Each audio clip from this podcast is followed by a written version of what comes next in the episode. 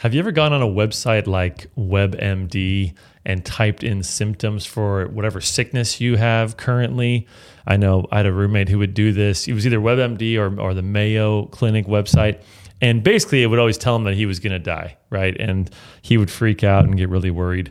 And an inaccurate diagnosis isn't helpful, but an accurate diagnosis can be very helpful and very freeing to understand what's wrong with you and how to fix it. In this this psalm, David is focusing heavily on this disease that he has, and many commentators are kind of they kind of think of it like WebMD. They're trying to figure out what the symptoms mean as his sickness, but really it seems like what David is describing here is certain outward symptoms that reflect his inward burden of sin. So it's not necessarily that he is sick as much as he's soul sick that he uh, that he has some great burden in his heart because of his sin and his guilt that's causing him to waste away.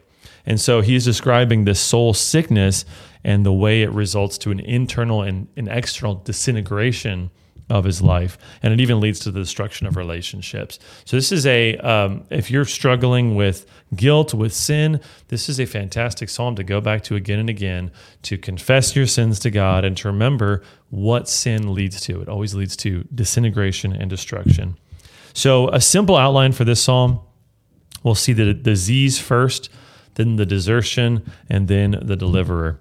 So, but before, before we get into the psalm, notice the heading to the psalm. So the psalm says, a psalm of David for the memorial offering. That's at least what it says in the, the ESV.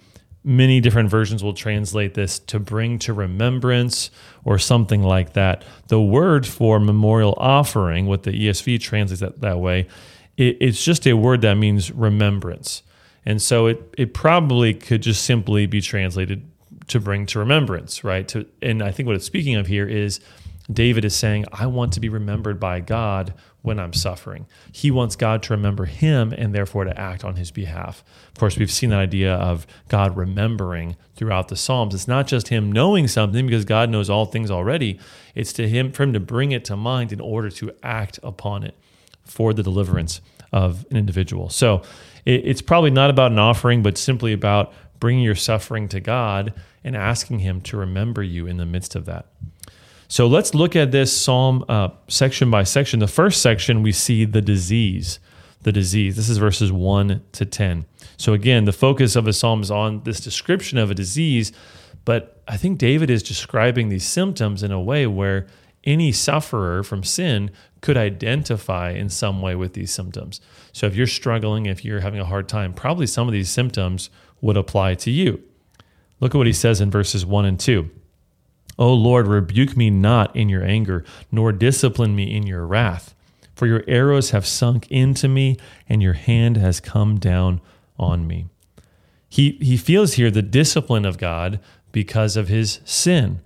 He uses the metaphor of, of arrows, which speaks of the searing pain that has come upon him. And it's as if God, his hand and his weapons are against David because David has sinned he speaks here also of God's anger and his wrath. And what he's saying, I think, is God, when you discipline me, don't do it in anger or in wrath. He's not necessarily saying, don't rebuke me or don't discipline me. He's saying, when you do that, don't do it in a way that is wrathful or angry.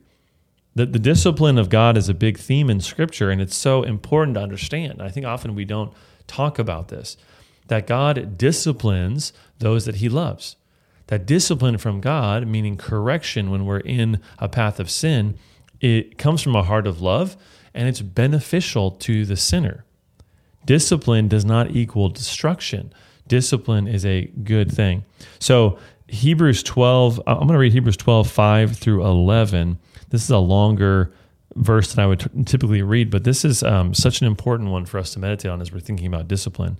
Hebrews 5 to 11 says, And have you forgotten the exhortation that addresses you as sons? My son, do not regard lightly the discipline of the Lord, nor be weary when reproved by him. For the Lord disciplines the one he loves and chastises every son whom he receives. It is for discipline that you have to endure. God is treating you as sons. For what son is there whom his father does not discipline? If you are left without discipline in which all have participated, then you are illegitimate children and not sons. Besides this, we have had earthly fathers who disciplined us, and we respected them. Shall we not much more be subject to the Father of spirits and live? For they disciplined us for a short time as it seemed best to them, but he disciplines us for our good, that we may share his holiness. For the moment, all discipline seems painful rather than pleasant, but later it yields the peaceful fruit of righteousness to those who have been trained by it. Wow, this, this passage teaches us so much about discipline, but you can see clearly here the heart that God has in discipline. It's that He loves us. And in fact, you wouldn't be a true child of God if He did not discipline you and give you discomfort and struggles when you were caught in sin to help pull you out of that and to teach you obedience. We see that it's beneficial for us, right? He says, verse 11, all discipline seems painful in the moment, but it yields a peaceful fruit of righteousness. So this discipline is painful, it's harsh, it feels sometimes like it's it's too much for us to bear, and yet God uses that to bring righteousness into our hearts. And so discipline can be the result of sin. Uh, of course, not all suffering is the result of sin. We've seen many psalms where David is saying, "I'm innocent in this instance. I don't deserve what what's happening to me. God, vindicate my cause." But sometimes our suffering is because of sin. And we have to be honest about that and really evaluate our situation and think, have I gotten in this situation because of my own sin? A passage that comes to mind for me when I think of sin connected to destruction is Psalm or sorry Proverbs 19:3 which says when a man's folly brings his way to ruin his heart rages against the Lord. And so often when we are in a bad situation, we're suffering because of our own sin, we think it's God's fault. We blame God because of it. So we have to be honest and consider is the situation that I'm in, is the my current state of suffering, is it the result of my foolishness or my sin? We should be thankful for God's discipline. We should be thankful that God cares about us enough not to leave us in our sin and let us be satisfied with us, but to give us discomfort and burdens and even physical effects sometimes in order to bring us out of that sin. He goes on in Psalm 38 in verse 3, he says, There is no soundness in my flesh because of your indignation, there is no health in my bones because of my sin. What he's experiencing is affecting him in his totality. He's, he's saying there's no, no soundness, no health. It's a comprehensive disintegration of his physical state. And he mentions flesh and bones. This refers to his internal or external and his internal condition, right? Flesh is sort of more the outward, like your skin or, or your body, and then bones is the very inner um, aspect of who you are physically. So he has this complete um, destruction or disintegration that's happening because of his sin. And David's honest about why this is happening. He sees his situation accurately. He says, verse 4 For my iniquities have gone over my head like a heavy burden. They are too heavy for me. Here, there's an open admission of sin. Sometimes that, that, that suffering in your life is because of your own actions. And here, David understands that and he's being honest about it. He's saying, I'm in this condition because of what I've done. And, and there's a recognition in this verse of what sin is. Sin is a heavy burden. It's a heavy burden. It weighs us down. It overwhelms us. And not only that, it's not just heavy, it's too heavy. It's too heavy for David to actually carry. There's no way that David in his situation or you in your situation can carry the burden of sin. There's no way that you can resolve that burden. I thought of Isaiah 5:18, which comes to mind often when thinking of the burden of sin. It says, "Woe to those who draw iniquity with cords of falsehood, who draw sin as with cart ropes." And that picture is of just dragging your sin around, carrying this heavy burden along. instead of giving it up, right? There's there's someone who can take that burden and who can put it away forever. I thought of as I was reading this of the classic allegory Pilgrim's Progress don't know if you've read that that old story by John Bunyan. Uh, I read it when I was, I think, a sophomore in high school because I went to a Christian school.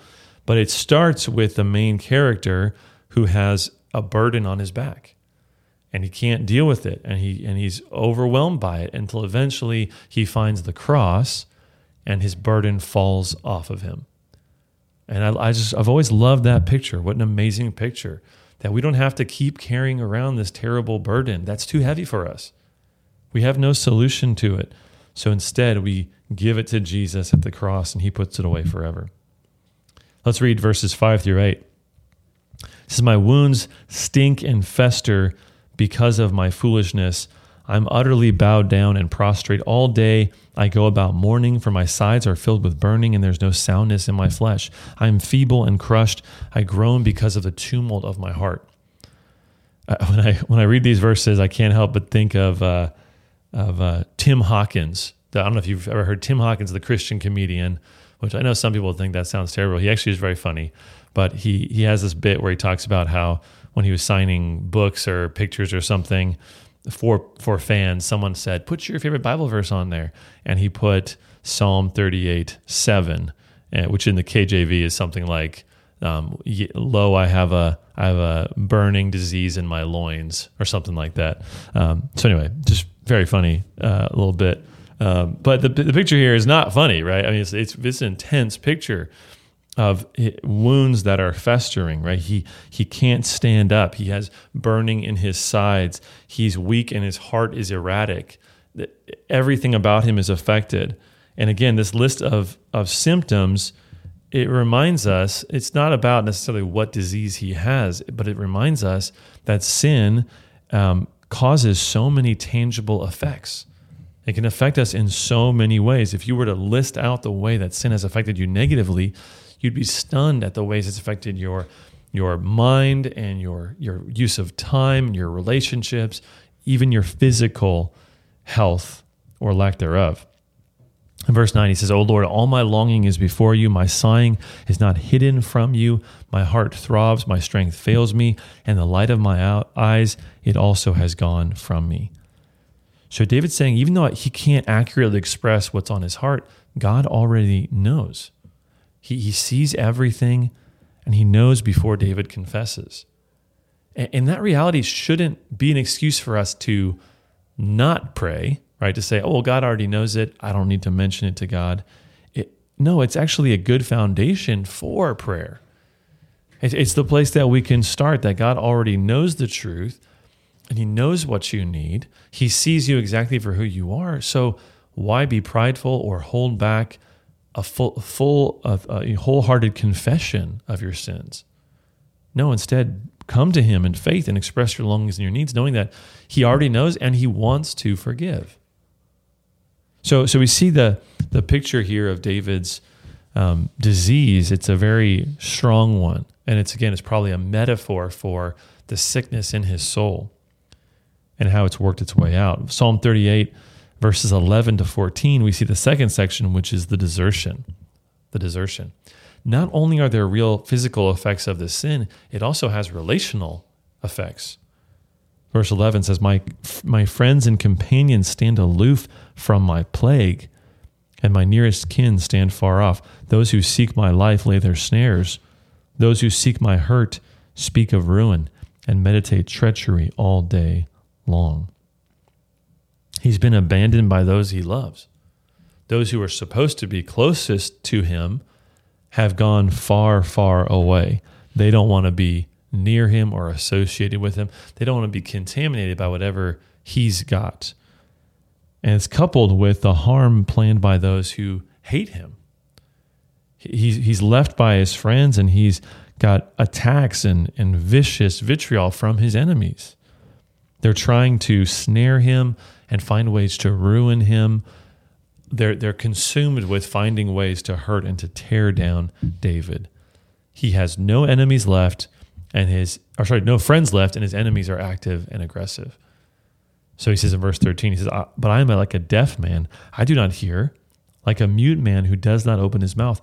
I have become like a man who does not hear, and in whose mouth are no rebukes. So David's response is not to stand up for himself, but it's to be silent. It's to not hear or respond to their attacks. It's unclear if he doesn't want to respond or if he's unable to respond, if he's that beaten down. But he's silent before his accusers And in part, it seems like that maybe because he acknowledges that his sin has put him in this condition. He's deserving of it, at least to some degree. But maybe also because he has faith in God. He knows that God is the only one who can act on his behalf to get him out of the situation that he's put himself in. So David doesn't need to respond because he has hope in God. So we see the disease first, then the desertion, and then the last section we see the deliverer. The deliverer. We see so clearly that deliverance can only come from one place, and that's from God Himself. And, and how basic is this as we've been studying through the Psalms to say that only God can deliver from these kinds of disasters? But do we forget it? Do we, do we start to think that other things, other religions or other practices or other, um, uh, I don't know, whatever it might be, other uh, worldly idols are, are what can deliver us? Do we put our trust in other things? No, it's it's only God who can deliver. He says, verse 15, but for you, O Lord, do I wait. It is you, O Lord my God, who will answer. God is able to answer David's accusers when he can't answer them. That's the idea here. David is the one who can answer. And this is the turning point of the psalm where we see an answer to David's problem, right? And there's praise God that there's an answer, right? We can imagine a world in which we would simply have to deal with our sins that seems like a very logical wor- world where we would be doomed to, to bear all the consequences of what we've done. Where there's no way to reverse our problems, where we just have to carry this burden of sin until it crushes us into the ground. That would be completely logical, completely fair, but God is so gracious to provide a deliverer for us. He, he's our deliverer, and Jesus Christ is the one who delivers us. Verse 16, he says, For I said, Only let them not rejoice over me who boast against me when my foot slips, for I am ready to fall, and my pain is ever before me. He's ready to fall, or is literally set to fall. He's established or firmly planted to fall, which sounds like an oxymoron, right? Because it, it is. Those two things are contradictory, but it's the condition of a sinful person that they're constantly changing that the only thing that's fixed firmly is that they're going to be destroyed. And so Paul sees how unstable he is. And so he does the only logical thing. He says in verse 18, I confess my iniquity. I am sorry for my sin. A full confession of sin. Amazing. With no reservations, no equivocations, no explanations that might kind of make you feel bad for him because of how he got in the situation. He just says, I confess. I'm sorry. We, we forget how powerful this, this really is. Um, the solution to destruction in your life because of sin is not for you to try harder. It's not for you to do good things to make up for the bad things you've done. It's not putting on a good face. It's not trying to power through or giving in and giving up. No, the only solution that we have is confession. It's to accurately say, This is what I've done, God and to, to beg for his forgiveness, knowing that, again, he loves to receive people who come to him asking for forgiveness. And yet it's amazing how often we can avoid this. What's the pattern in your own life? What the sins you struggle with? Do you come quickly to God and ask for his forgiveness? Or does it take you being put in a situation like this where you're suffering and you're miserable and you go, I have no other option but to go to God? It's, it's wise to keep a short record of our sins, to not let them pile up before we come to God and ask for His forgiveness. That's why we as a church, I mean, we should do this every day in our own lives, but this is why we have communion and we take a time in communion to solemnly reflect and to think on okay, have I sinned? Are there ways that I need to, to confess my sins to God? We need to do this often. Verse 19, he says, But my foes are vigorous, they are mighty, and many are those who hate me wrongfully. Those who render me evil for good accuse me because I follow after good. He has foes that are mighty and many, but the one who is on his side is greater. And so he ends with this final prayer, verses 21 and 22. Do not forsake me, O Lord. O my God, be not far from me. Make haste to help me, O Lord my salvation. So he ends with praying for God's presence, his help, and his salvation. It ends just, just kind of like Psalm 37 ended, the last psalm that we studied. It ended on the same note of hope and looking forward to God's salvation. And again, as we've seen so often, what David didn't know, we do know. We understand how this salvation will happen. We understand just exactly how sure our salvation is because we've seen the realization of it in Jesus Christ. Jesus was our burden carrier. Right? He's the one who takes our burden upon himself. Philippians 3 says that we can cast our burdens on him right? We can give our burdens to him. We don't have to carry them ourselves. Jesus carries our burdens. And and even to be much more specific, when I'm saying burdens, I'm not just simply saying the worries that we have, although that's obviously true. But the greatest burden that we carry is the burden that David talks about here, which is the burden of sin and guilt. And Jesus takes that for us. He takes it and he forgives it forever. He doesn't he doesn't call us to keep living in a burdened and and destroyed way. He calls us to find life, life and forgiveness through his gift because he gave his life for us on the cross. And also, I think there's a comparison here, um, you know, a contrast as well. But Jesus, he's also the silent sufferer. For David, when he's suffering in silence, it's because maybe he's unable or unwilling to respond because of his guilt. With Jesus, it's far different. Jesus was was silently suffering because he wanted to give his life for us. He had his friends abandon him, his disciples left him when he was in need, and his enemies surrounded him, and they looked like they were many and mighty and that they would they would be victorious against him but Jesus suffered silently in order to pay the price for our sins listen to 1 Peter 2:22 says he committed no sin neither was deceit found in his mouth. When he was reviled, he did not revile in return. When he suffered, he did not threaten, but continued entrusting himself to him who judges justly. He himself bore our sins in his body on the tree, that we might die to sin and live to righteousness. By his wounds you have been healed. Jesus was silent in the face of suffering so that he would pay the price for us not saving himself, but giving himself over for us. So now when we're in difficulty like David was, we can we know where the answer lies. It lies in him who suffered before us, who endured all these things for us. We can trust him to not only save our souls, but to deliver us from the suffering and the attacks that we're in currently. So I hope as we as you think on this psalm and you meditate on it some more today, I hope that you'll see this Savior more clearly today and that you'll rejoice in his salvation.